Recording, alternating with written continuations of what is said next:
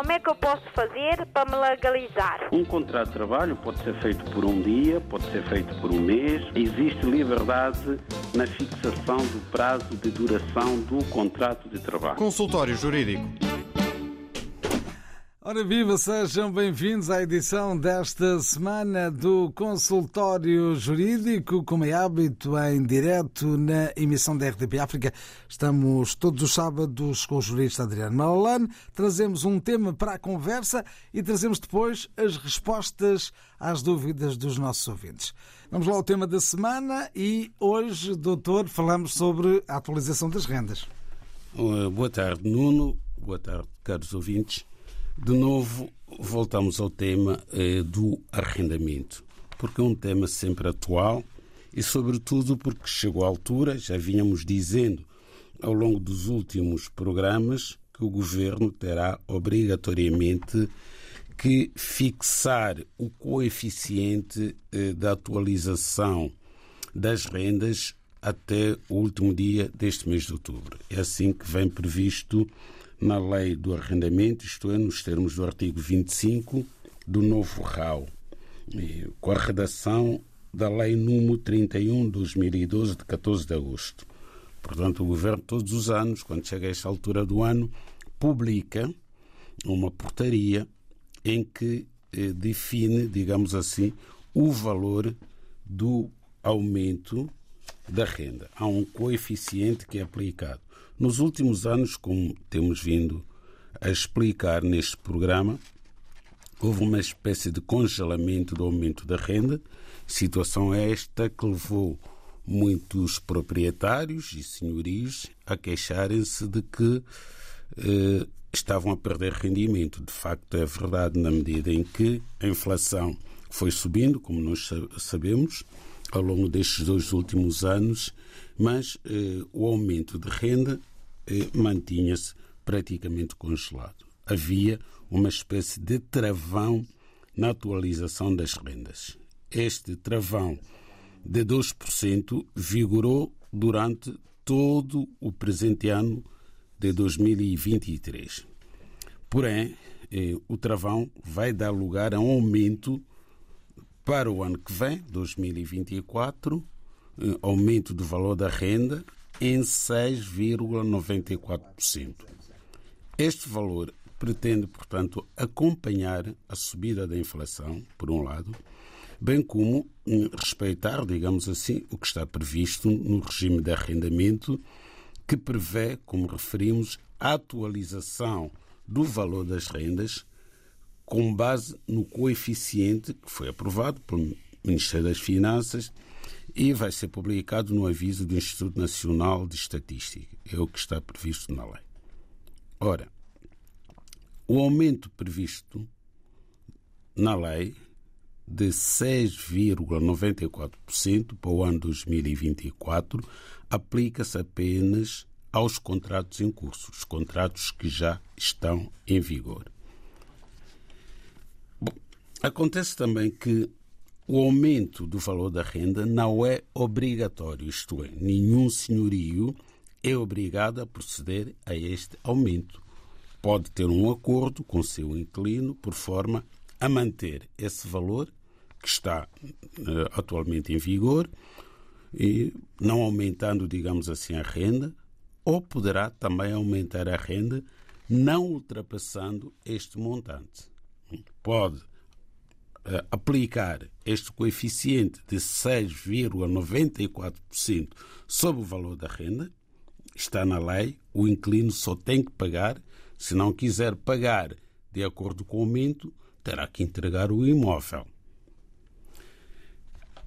Por outro lado, pode o senhorio, também tem uma outra opção, é aumentar o valor da renda por um valor inferior a 6,94%. Verdade se diga, há senhorios que têm a compreensão de que os seus inquilinos não terão capacidade para pagar um aumento tão elevado. Estamos a sair de 2% para 6,94%, quase 7%. Aumentou em cerca de 5%. Então, há senhorios que têm essa compreensão e ou, pura e simplesmente, não procedem ao aumento ou procedendo ao aumento, não vão até ao máximo previsto nesta lei. Bom, também há que ter em conta aqui que eh, o governo já anunciou que, que, que, anunciou que vai atribuir o subsídio de renda alargado em 4,4% e que este subsídio só vai ser concedido às famílias cuja renda habitacional representa uma taxa de esforço superior a 35%. Ora, aqui levantam-se muitas questões. Desde logo, o cálculo desta taxa de esforço, não é?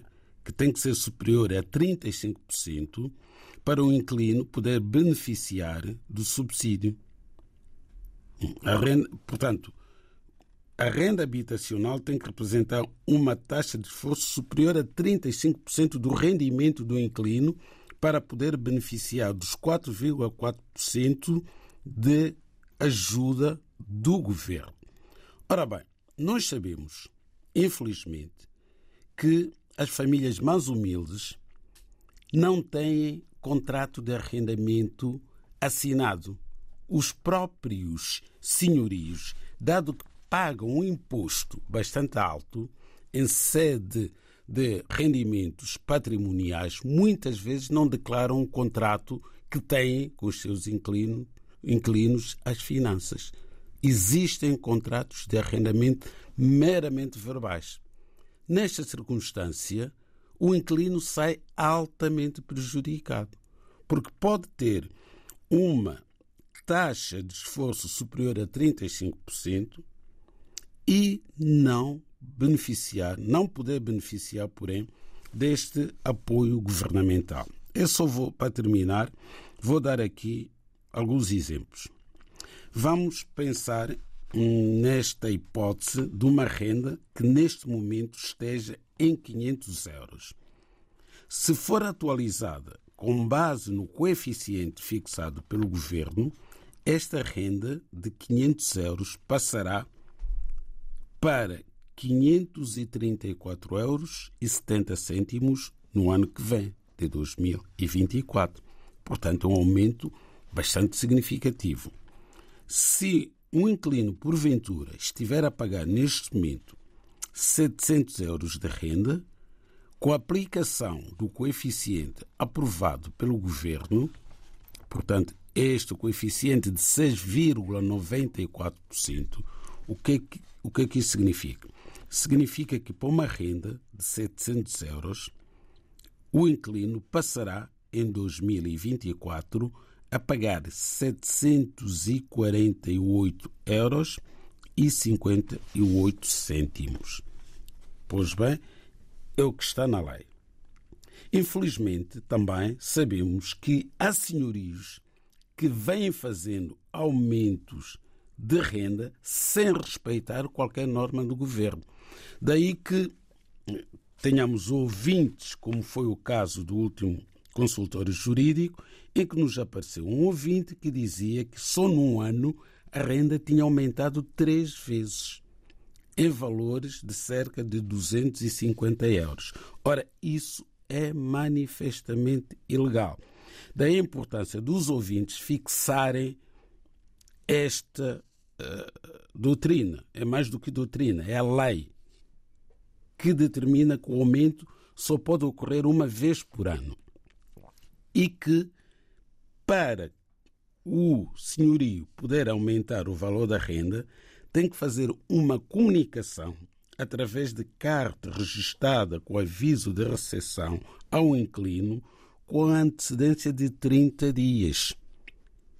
Se não o fizer, por exemplo, este ano de 2023, terá que fazer essa carta com antecedência de 30 dias em relação ao dia 1 de janeiro.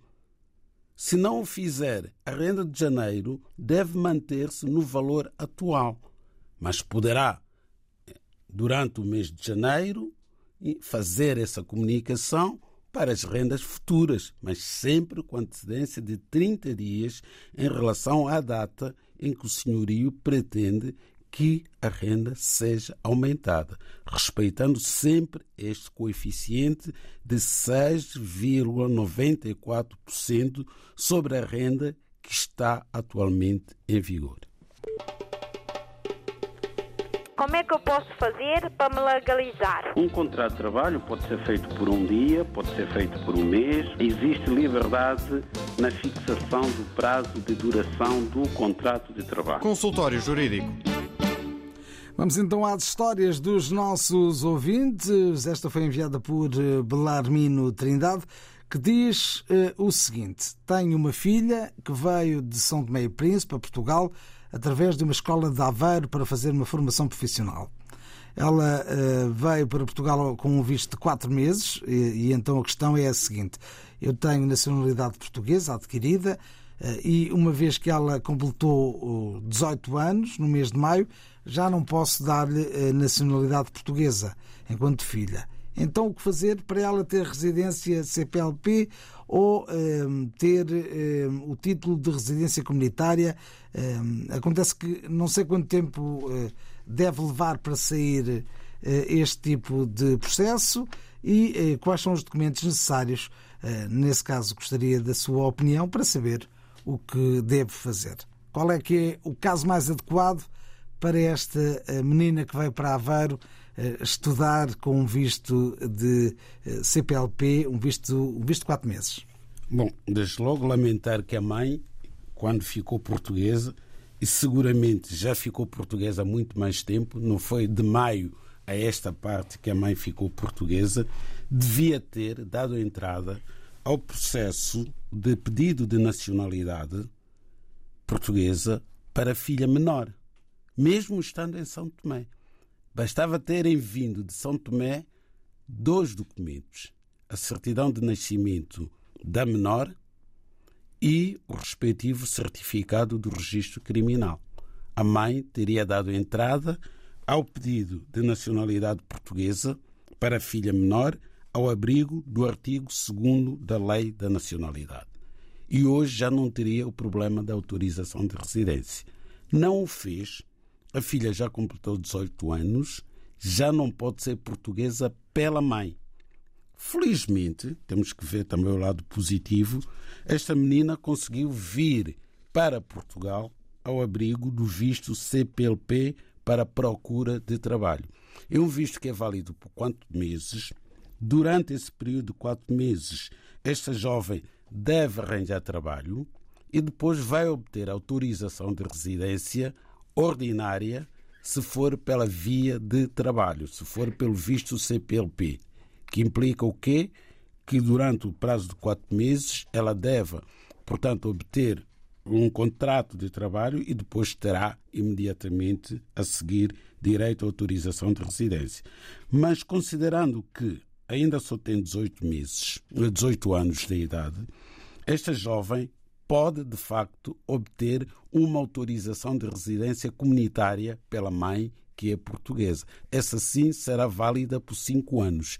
Só após esses cinco anos de residência legal no país, em Portugal, é que esta jovem poderá ser portuguesa já pelo tempo de residência legal de cinco anos, quando poderia ser pelo facto de ter uma mãe portuguesa ao abrigo do artigo 2 caso a mãe tivesse dado entrada ao pedido de nacionalidade portuguesa para a filha menor. E já agora, a nossa ouvinte Belarmino Trindade, se tiver outros filhos menores que não tenham ainda nacionalidade portuguesa, é oportuno pedir a nacionalidade portuguesa, para não terem que eh, legalizar-se através da autorização de residência ou, eventualmente, até terem dificuldade de vir de São Tomé para Portugal por falta de visto. O que é que isto quer dizer? Que não é obrigatório que os filhos menores dos cidadãos naturalizados portugueses estejam em Portugal para terem direito a nacionalidade portuguesa pelo artigo 2 isto é, através dos pais que, entretanto, ficaram portugueses. Os pais que têm filhos menores que ainda não são portugueses.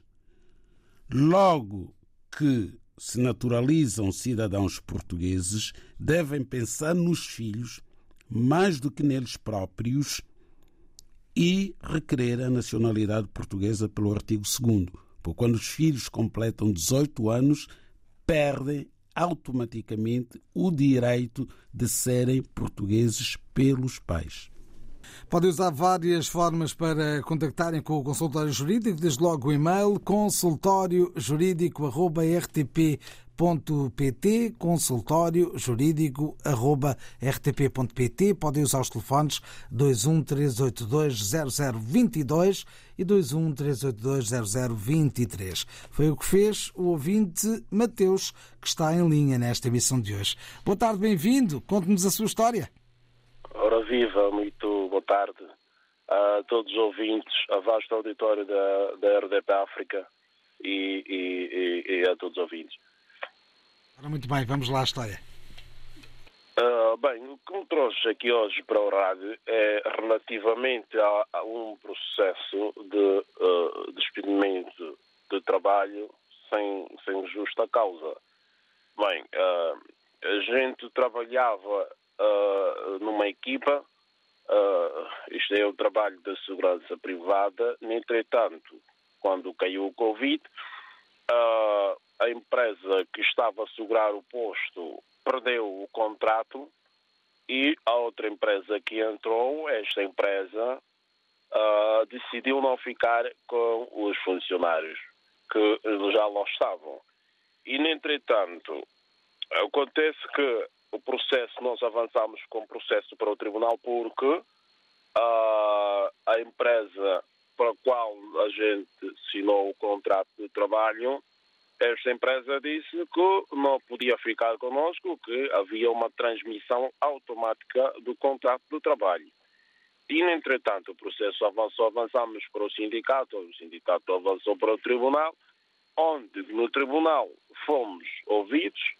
Uh, eu, no meu caso, fui primeiro a ser, o meu caso chegou mais, foi julgado mais, porque eu, entretanto, fiquei desempregado. Os outros colegas ainda conseguiram a, a, a, arranjar outros contratos de trabalho e, e, e, começaram a exercer, continuaram a exercer. E eu, no meu caso, fiquei, fiquei este tempo todo do Covid, fiquei, não consegui, não consegui arranjar emprego.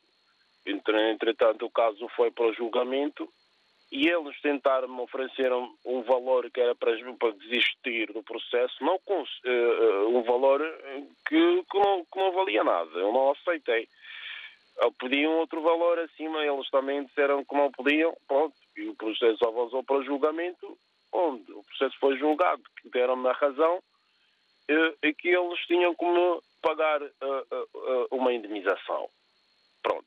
E eles recorreram da sentença, uh, de antemão a advogada do sindicato Uh, disse que eles não podiam recorrer porque os valores não chegavam a 5 mil. Quando os valores, neste caso, não chegam a 5 mil, uh, eles não recorrem, não recorrem da sentença. Mas foi tudo pelo contrário. Não sei se a advogada estava-me só a enganar ou se ela estava, estava lá a defender os meus interesses ou estava a defender interesses da outra empresa, porque pelos vistos que ela ah, eu vi ela, eh, eu não, não, foi uma confusão total, eu não, já não estava a ter tanta confiança no que ela estava a me dizer.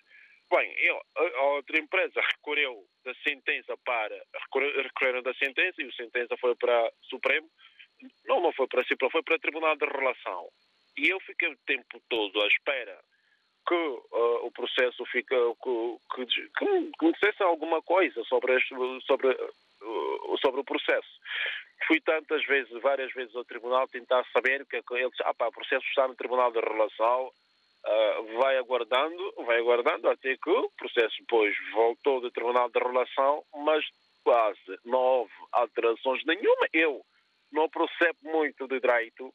Um, eu fui à doutora, ela disse-me, epá, aconteceu aqui alguma coisa que eu já estou nesta, uh, já estou já estou nesta área há quantos anos, mas nunca me aconteceu uma coisa dessas que agora a outra empresa para a qual você prestava serviços uh, não, tem, não, não tem culpa e nem a empresa que ganhou o contrato também não tem culpa.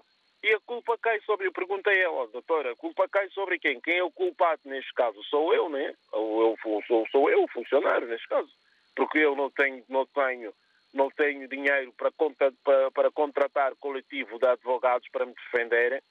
Epá, e ela disse, epá, não sei o que, é que eu vou fazer, mas eu vou tentar ver aqui, vou tentar ver, vou tentar ver, vou tentar ver. O processo ficou assim. Eu depois peguei no processo, fui falar com um advogado, uh, um outro advogado, ele também disse, foi lá, o advogado pediu, pediu, pediu direito, né? ele foi, verificou o processo e ele disse que também não podia fazer nada. Até que fui falar com uma advogada amiga também minha, e ela disse, pá, este processo uh, uh, deve prescrever. Deve prescrever, você tem que ir a, a, a, a bastonário uh, de ordem dos advogados, ou uh, não sei como é que ele diz naquilo, para ir lá perguntar, saber o que é que passou com o processo, ou tentar aí entrar com, uma, com processo contra esta, uh, contra esta advogada que deixou este processo arrastar até chegar a este ponto. Pronto, agora o que eu estou, a minha dúvida é, eu pedir aqui apoio ao doutor para me dizer o que é que é possível fazer neste caso. Como o processo é um processo de despedimento sem justa causa, eu ganhei, ganhei o processo logo no tribunal, o tribunal deu uma razão, depois que vi uh, que, que, eles, a outra empresa recorreu da sentença e, e culpa, e o processo ficou assim, praticamente, e, e, e prescreveu, estamos a dizer que prescreveu. Eu quero saber o que é que eu posso fazer neste caso, porque pelos vistos, eu, que saiu a perder aquilo tudo fui eu, fui eu, fui, fui despedido num momento difícil, fiquei sem emprego durante aqueles anos todos e, e, pronto, não havia um sítio onde eu podia ir trabalhar. Eu tive que fazer pela vida, porque eu tinha família e tudo. Fiquei assim. Foi um período complicado para toda a gente, um pouco por todo o mundo. É, Obviamente. É, alguns já recuperaram, outros ainda não. É a nossa vida. Vamos tentar eh, dar-lhe uma ajuda dentro do possível. Obrigado por ter ligado, ouvinte Mateus. Obrigado, obrigado, obrigado pela atenção. Obrigado. Doutor, é, caso bicudo. Bastante, bastante bicudo. Eh, nós vamos falar em abstrato, né? não, não nos vamos ater muito ao processo em si mesmo, porque este processo já passou por três advogados, portanto, não vamos aqui contrariar ninguém, os colegas, porque eles tiveram acesso ao processo. Nós temos acesso a esta versão do ouvinte. Mas hum, podemos dizer o seguinte: ao que parece, o, o nosso ouvinte Mateus ganhou a causa em primeira instância. Houve um julgamento e ganhou a causa. Ora, a lei prevê sempre o direito ao recurso. É verdade que existem as alçadas dos tribunais, não é? Que definem os limites da recorribilidade dos processos. Se houve de facto um recurso, como parece ter havido, para o Tribunal da Relação de Lisboa,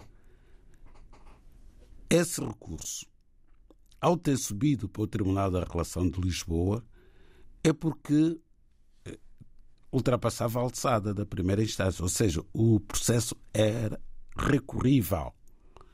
Portanto, a advogada, a sua advogada, não pode impedir a recorribilidade de um processo, porque isso está na lei. A parte contrária, sabendo que tinha o direito de recorrer, prevaleceu-se desse direito e recorreu. E se chegou ao Tribunal da Relação, o processo passou pelo juiz da primeira instância, o juiz que julgou o processo e deu razão ao trabalhador. E quando é interposto um recurso de uma decisão de um tribunal, antes de o recurso subir, o juiz do processo aprecia o processo para ver se estão reunidos os requisitos necessários para esse processo subir para a segunda instância, para o Tribunal da Relação. Se subiu para o Tribunal da Relação é porque podia subir. Estavam reunidos os requisitos. Ora, em qualquer processo judicial há sempre duas possibilidades ou ganhamos ou perdemos.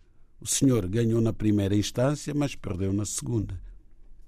E da segunda instância para o Supremo já não podia. Para um processo desta natureza, com a alçada que tinha, terminava no Tribunal da Relação. O Tribunal da Relação não lhe deu razão.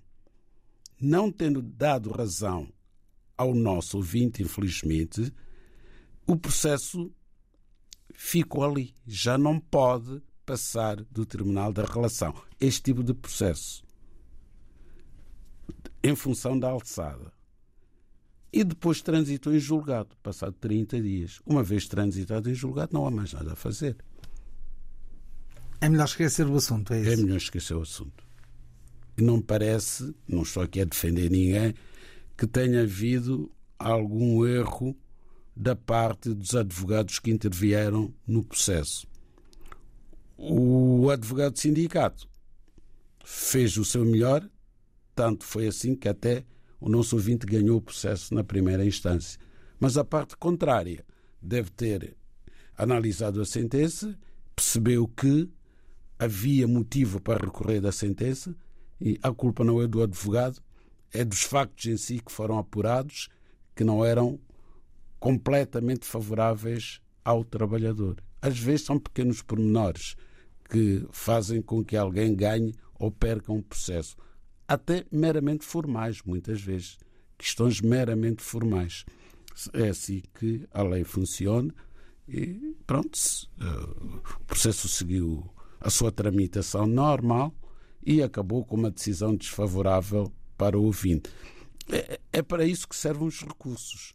Nós podemos perder na primeira instância e ganhar na relação, ou vice-versa. Podemos ganhar na primeira instância e a relação entender que não temos razão. Só temos que nos conformar com as decisões dos tribunais. Vamos aqui olhar para mais um e-mail que chegou ao longo dos últimos dias aqui aos nossos estúdios e a história é a seguinte.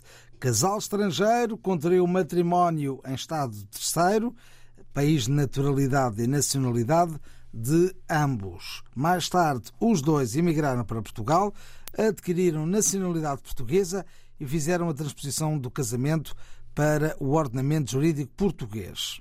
Em 2022, cessaram o casamento por divórcio no país de origem e já estão na posse da certidão de divórcio, o que é necessário também para anular o casamento em Portugal. É essa a pergunta que é colocada. Pois bem, é bem colocada a pergunta, não levanta margem para qualquer dúvida. Houve um casamento celebrado no estrangeiro entre duas pessoas que viviam nesse país, eram naturais desse país, vieram para Portugal, naturalizaram-se cidadãos portugueses, fizeram a transcrição do casamento celebrado no país de origem. Então, esse casamento passou a ser válido na ordem jurídica portuguesa. Depois chegou um dia, em 2022, que decidiram divorciar-se. Poderiam ter feito o divórcio em Portugal. E automaticamente a sentença do divórcio passava a valer em Portugal, depois do seu trânsito em julgado. Optaram por fazer o divórcio no país de origem. Nada de errado. É, é legal. Fizeram o divórcio no país de origem, agora querem que esse divórcio produza os seus efeitos na ordem jurídica portuguesa. Da mesma forma que transcreveram o casamento e o casamento passou a produzir os seus efeitos em Portugal. Com uma pequena diferença. A transcrição de um casamento celebrado no estrangeiro para a ordem jurídica portuguesa é um processo meramente administrativo. Não tem que passar por tribunal. Ao passo que o divórcio já não vale de forma administrativa em Portugal. Não há uma transcrição direta do divórcio para a ordem jurídica portuguesa. Divórcio, portanto, decretado no estrangeiro. Esse divórcio, decretado no estrangeiro, para valer em Portugal, a respectiva sentença tem que ser reconhecida e confirmada pelo Tribunal da Relação de Portugal. É sempre o Tribunal da Relação. Pode ser o de Lisboa, pode ser de um outro círculo eleitoral, mas tem que ser confirmado pelo Tribunal da Relação. Significa o quê?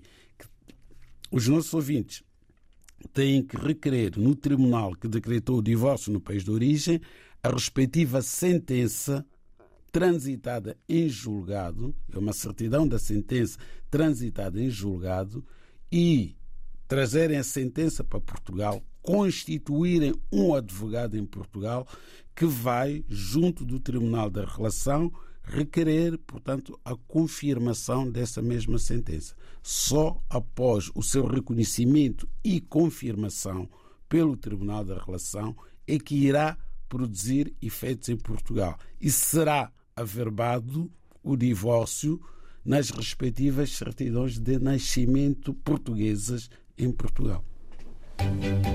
O consultório jurídico da RDB África está cada vez mais perto de si. Envie as suas dúvidas ao Dr. Adriano Malalane através do e-mail consultóriojurídico.rtp.pt e ouça as respostas ao sábado ao meio-dia na RDP África. Consultório Jurídico. Estamos aqui para ajudar. Estamos aqui para ajudar e por isso este é o consultório jurídico da RDP África. Há pouco falávamos aqui de um senhor que tinha uma filha tinha vindo de São Tomé eh, para uma escola eh, em Aveiro.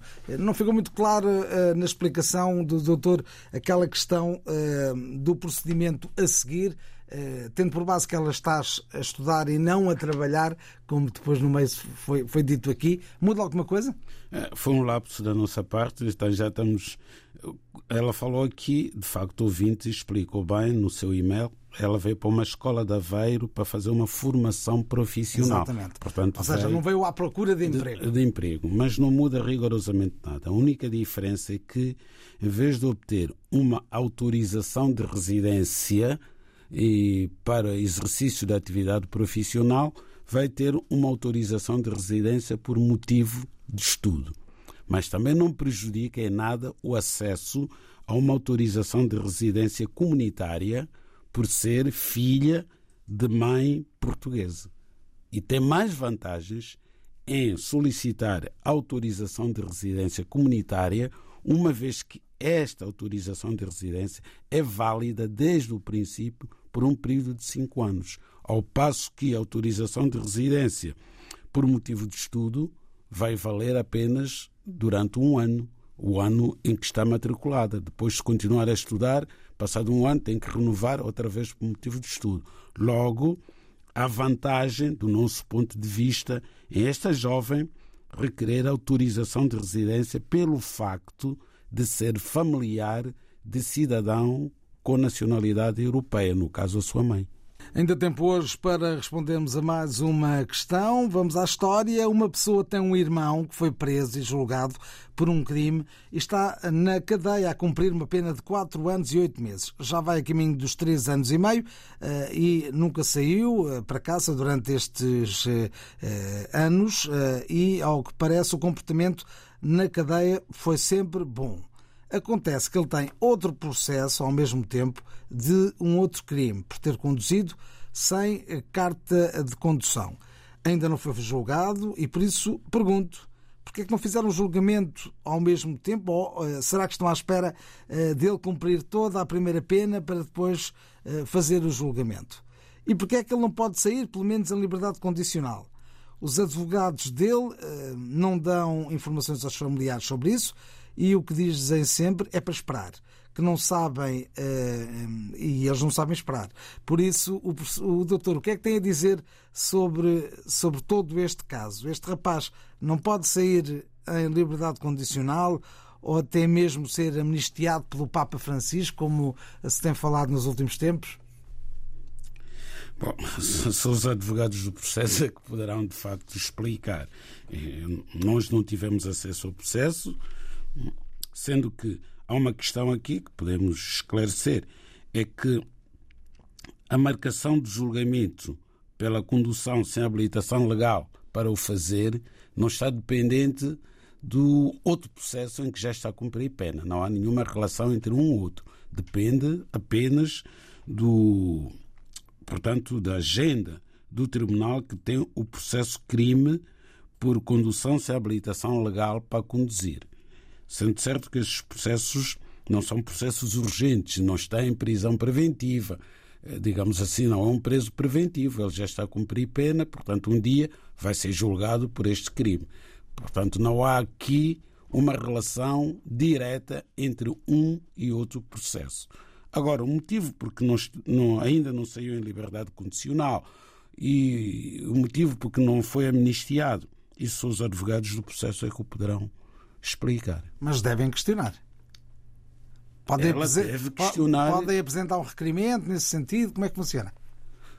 A liberdade condicional depende do Tribunal de Execução de Penas, depende dos relatórios que o estabelecimento prisional não é, faculta ao Tribunal de Execução de Penas. Há um juiz que tem que analisar se estão reunidas as condições para o recluso sair em liberdade condicional ou não. Se não estão reunidos, não sai. Cumpre a pena. Tem a ver com o comportamento e com outras circunstâncias no decurso do cumprimento da pena. Isso, a mãe, o familiar, tem todo o direito, junto dos advogados, de questionar e saber o motivo. Porque é que o seu familiar já está quase a cumprir a pena na sua totalidade e não saiu quando cumpriu metade da pena. Devia ter saído, de facto, caso estejam reunidos os respectivos pressupostos. Isto não é, não é aleatório. O tribunal não decide de forma aleatória. Não. Uns saem, outros não saem. Não é assim. E há requisitos que têm que ser reunidos. Isso está no processo de execução. Há um processo no Tribunal de Execução de Penas que o próprio, os seus advogados ou eventualmente os familiares autorizados podem consultar esse processo e saber os despachos que existem no processo. Fundamentados, são sempre fundamentados. E assim estivemos no consultório jurídico. Como é que eu posso fazer para me legalizar? Um contrato de trabalho pode ser feito por um dia, pode ser feito por um mês. Existe liberdade na fixação do prazo de duração do contrato de trabalho. Consultório Jurídico